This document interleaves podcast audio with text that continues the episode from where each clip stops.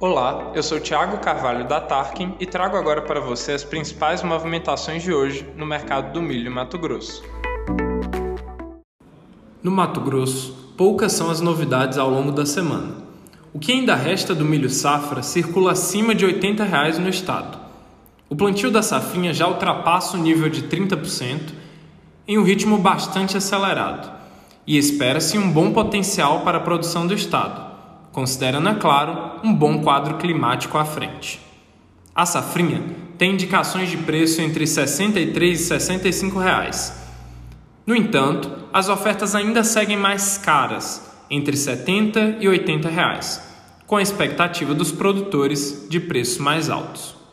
No aplicativo da Tarkin, ainda temos ofertas de milho safra e já começamos as negociações para a safrinha, Além disso, você consegue ver gratuitamente as variações nos preços de milho em qualquer cidade. Por hoje é só. Continue com a gente para não perder as principais movimentações do mercado do milho na sua região.